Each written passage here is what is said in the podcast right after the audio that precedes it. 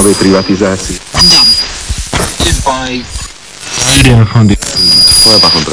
Слава Україні! Мене звати Валерій Калниш. Не встиг я записати думки. У неділю повернувся з Запоріжжя, взагалі в потягі не дуже. Зручно було записувати, а тому, тому сьогодні. Тому сьогодні. Про війну всі е, зрозуміло е, знаються на військовій справі. Всі все знають про танки. Можуть відрізнити Леопард 1 від Леопарду 2. Всі знають, що таке Абрамс. Про підсумки, тому про підсумки Рамштайну я говорити не буду. Без мене все це вже сказали. Єдине, давайте не думати, що якщо ми не отримали танки зараз, цей Рамштайн нічого не вирішив. Він вирішив багато питань. Якщо ви подивитесь на номенклатуру тих е, заяв, тих обіцянок, які нам були надані, ця техніка, враховуючи Бредлі, а також Хамві, це техніка, яка для наступу, вона не для оборони. Можливо, варто вводити там ефемізм, який час від часу використовується активна оборона, але тим не менш, це наступ.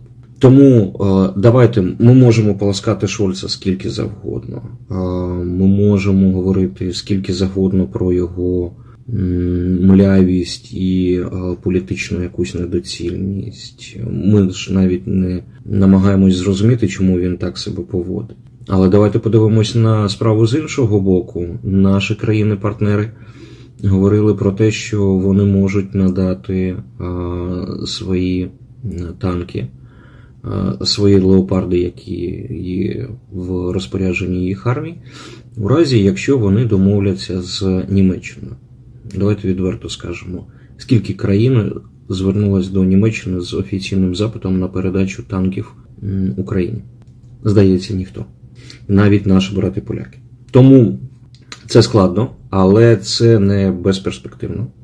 Все це закінчиться е, передачею танків нам, і це будуть леопарди, і вони будуть заходити спочатку е, з боку наших е, країн-партнерів, а потім вже до цього долучиться безпосередньо Німеччина. Не питайте мене, звідки я це знаю, ні звідки я це не знаю. Це моє перечуття, і це е, логіка, яка вкладається в логіка, яка формулюється, дивлячись на всі заяви, заяви, які лунали до Рамштайну. Ми передамо танки, танки є головною нашою ціллю під час Рамштайну. Вибачте, танки ми обговорювали, але ми зараз не надамо. І після Рамштайну, коли е, очільниця Міністерства закордонних е, справ Німеччини сказала, що Німеччина не буде заважати країнам у разі, якщо вони будуть передавати танки е, Леопард Україні. Тож ці танки з'являться. Якщо вони не з'являться, скоріш за все, ми знайдемо в Європі ще один черговий е, фетіш, танковий фетіш. Можливо, це будуть, я не знаю, там французькі леклерки, або ще якісь танки, які е, розробив, розробив західний е, воєнпром. І ми подивимось і будемо говорити, а ось саме ці танки нам необхідні, саме ці танки нам потрібні. І будемо вже згадувати не Німеччину, а якусь там іншу країну. Тому е, дочекаємось, все йде, е, все йде правильно, але не так швидко, як би нам того хотілося. І пам'ятаємо ще, ну, зрозуміло, що танки це важливо, важливіше. Наша єдність в, всередині країни. І з цим зараз у нас почнуть е, з'являтись е, деякі проблеми. Не з єдністю проти ворога. Тут у нас все зрозуміло, все гаразд. Але, судячи з усього, політика повертається в Україну. Ми вже е, якось скучили за внутрішніми чварами, ми скучили за е, розборками всередині безпосередньо українського політикуму. Е, Як це можна назвати? Кожна новина про про те, що там якісь відбуваються кадрові і плануються кадрові зміни, вона сколихує людей, які скучили, в яких вже там спрага за внутрішнім політичним життям. Тому і на цьому тижні, як анонсував президент, ми щось почуємо. Не знаю, чи почуємо ми щось цікаве про Міністерство оборони. Хоча, можливо, той скандал, який розгорівся, нагадаю, що дзеркало тижня опублікувало контракт на забезпечення української армії харчами.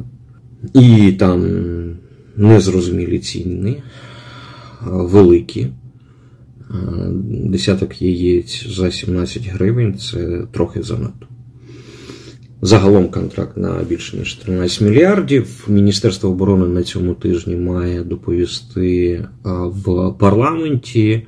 Подивимось, чим це закінчиться, тому що свого часу яйця підводили міністрів оборони.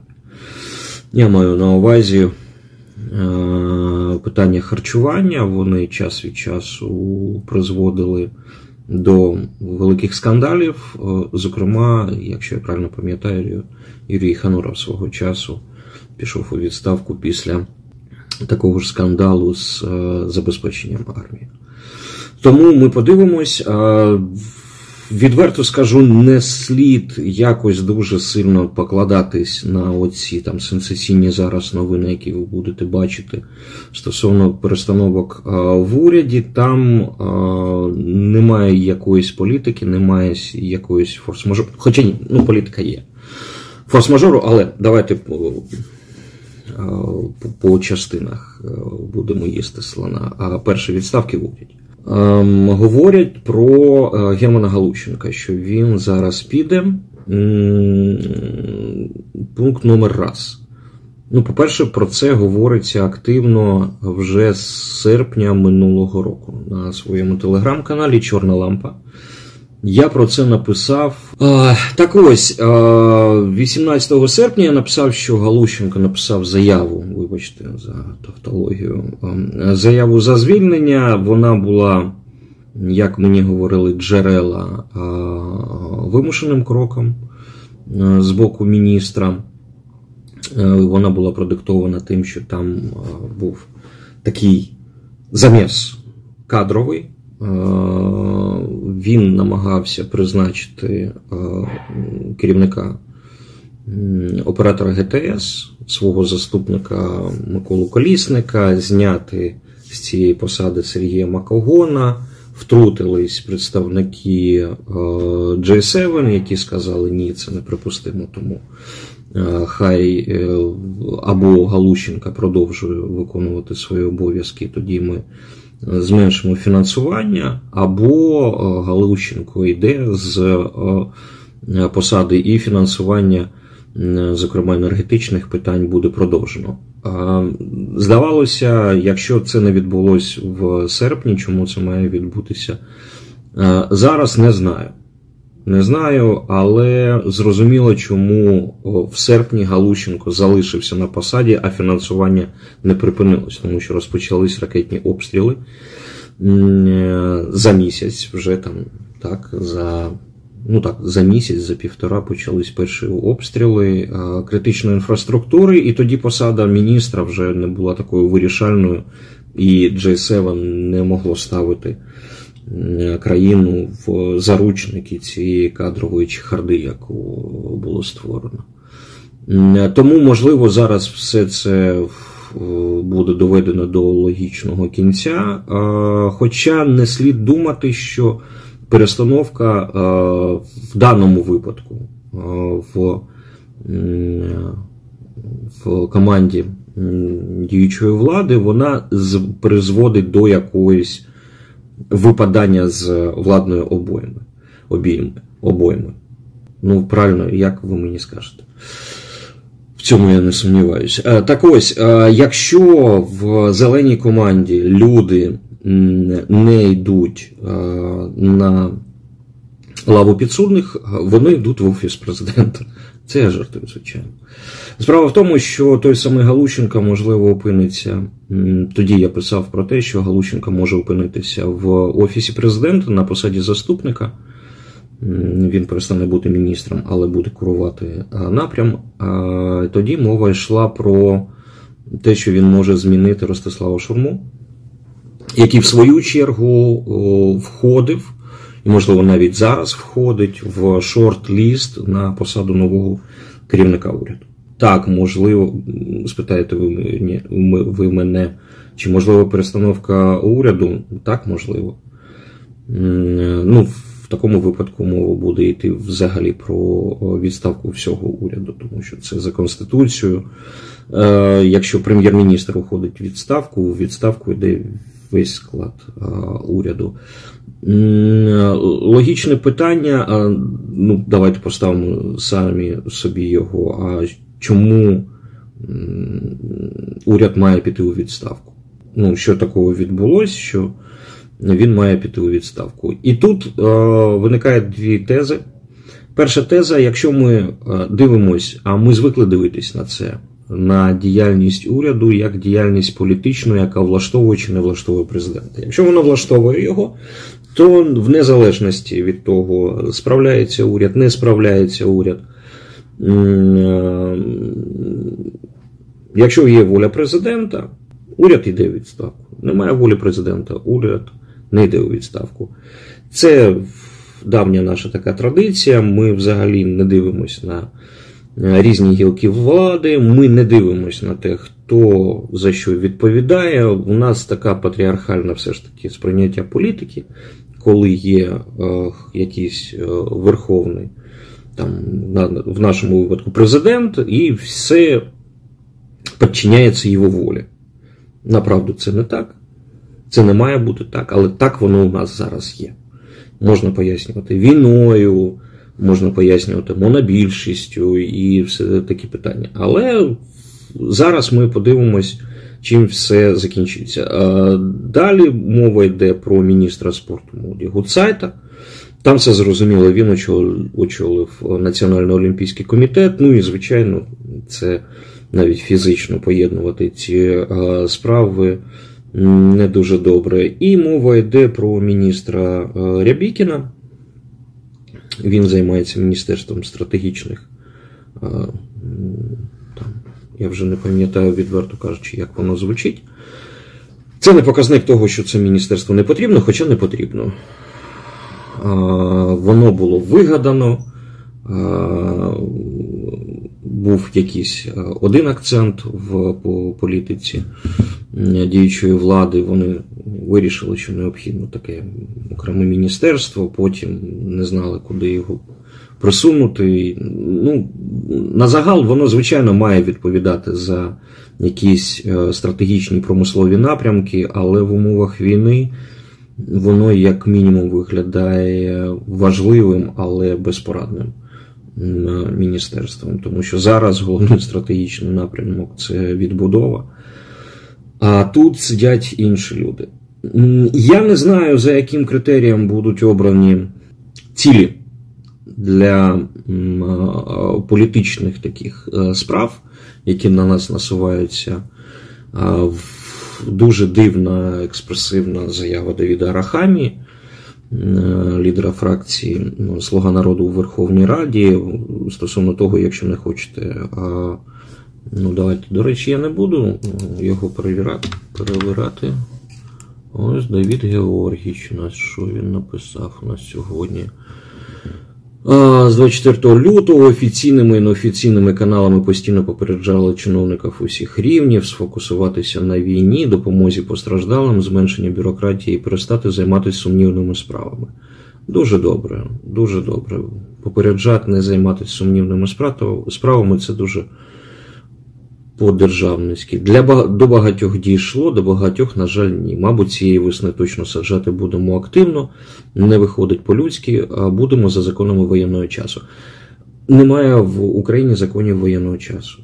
Так, щоб ми розуміли, а лідеру фракції більшості у Верховній Раді це потрібно не те, що розуміти, а знати, як мінімум. Тому за якими законами воєнного часу хтось він там когось він намагається посадити, не дуже зрозуміло. Не на часі вже не працює, деякі люди втратили розум і мародерять без страху і докорів совісті. Все правильно. І в тому самому Запоріжжі, з якою я повернувся, повірте, окрім війни, яка знаходиться там за 20-25 кілометрів, і, до речі, мені Запоріжжя, моє рідне, нагадало ті умови, в яких знаходився Київ рік тому. Так? Коли у нас лінія фронту тут була дуже близько, так, в 20, там, умовно кажучи, в Ірпіні. І тому, окрім цього питання війни, безпосередньо війни, замахало їх те, що там крадуть. Відверто, відкрито, нахабно.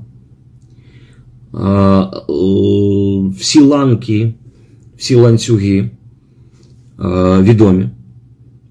Але це кришується в тому числі з Києва в тому числі з однієї будівлі, в тому славнозвісному урядовому кварталі. У нас там є такий трикутник. Верховна Рада, Кабінет міністрів, Офіс президента. Так ось з одного з цих будинків. Тому, перш ніж Давід Георгійовичу розповідати про те, що тут будуть значить, такі сурові, суворі е, люди знаходитись, ви ж е, це ваша команда. Ви за них відповідаєте. Тому не треба так дистанціонуватись і казати, що це якісь ліві люди прийшли. І ви їх не знаєте. Це ваші люди, ви їх обирали, ви їх ставили на місця. А Те, що мародерять, так, мародерять. Я не знаю, чому треба було чекати це до якогось незрозумілого там точки і до якихось о, таких дедлайнів. Я не знаю, як вони вимірюються, чому треба чекати е, накопичення проблем, а не вирішувати їх е, одразу. Тому що якщо ми говоримо про торгівлю гуманітаркою в Запоріжжі,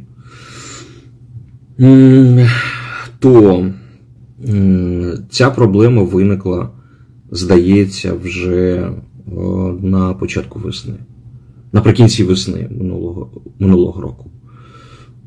І навіть відома ця людина, ця дівчина з обласної адміністрації, яка кришує все це, так, на які сходяться всі ці е, ниточки корупційні в місті, в області, і нічого. Сидить собі, працює, тому що говорить, що в неї дуже цікава криша в тому самому одному в одній будівлі в цьому трикутнику. Так. Тому ви з трикутника почніть. Туди ж все сходиться. На місцях середня ланка це виконавці. Якщо ви знаєте, куди це все піднімається, ну буде цікаво подивитись, які будуть кадрові зміни безпосередньо серед міністрів, Е, серед представників Офісу президента, можливо, у Верховній Раді будуть, тому що ну, претензії ж до представників влади є. Я не скажу і не відкрию великої таємниці, є претензії до самого Давіда Георгійовича Рахамі. Якщо почитати е, всякі різні інтернети. Тож політика повертається. Я цьому радий. Не тому, що треба якось е, якимось чином е, розвіятися і думати не тільки про війну. Е, ні, все не так. Тому що дійсно, сконцентрувавшись на, на війні, ми почали трохи не бачити, ну, взагалі не бачити, що відбувається всередині країни. І повірте, це в мені говорить, і це думки мої вголос не тільки тому, що я спочатку не дуже приязно ставився і ставлюсь, відверто кажучи, до діючої команди влади, а тому, що ну, розуміти, всьому має бути межа. І е, ми не бачимо, як працює Верховна Рада. Ми не знаємо, як вони приймають рішення. Ми не бачимо, як працює уряд. І ми дізнаємось про їх рішення постфактум. Ми не знаємо, як працює і працюють місцеві органи влади, і взагалі політика сховалася.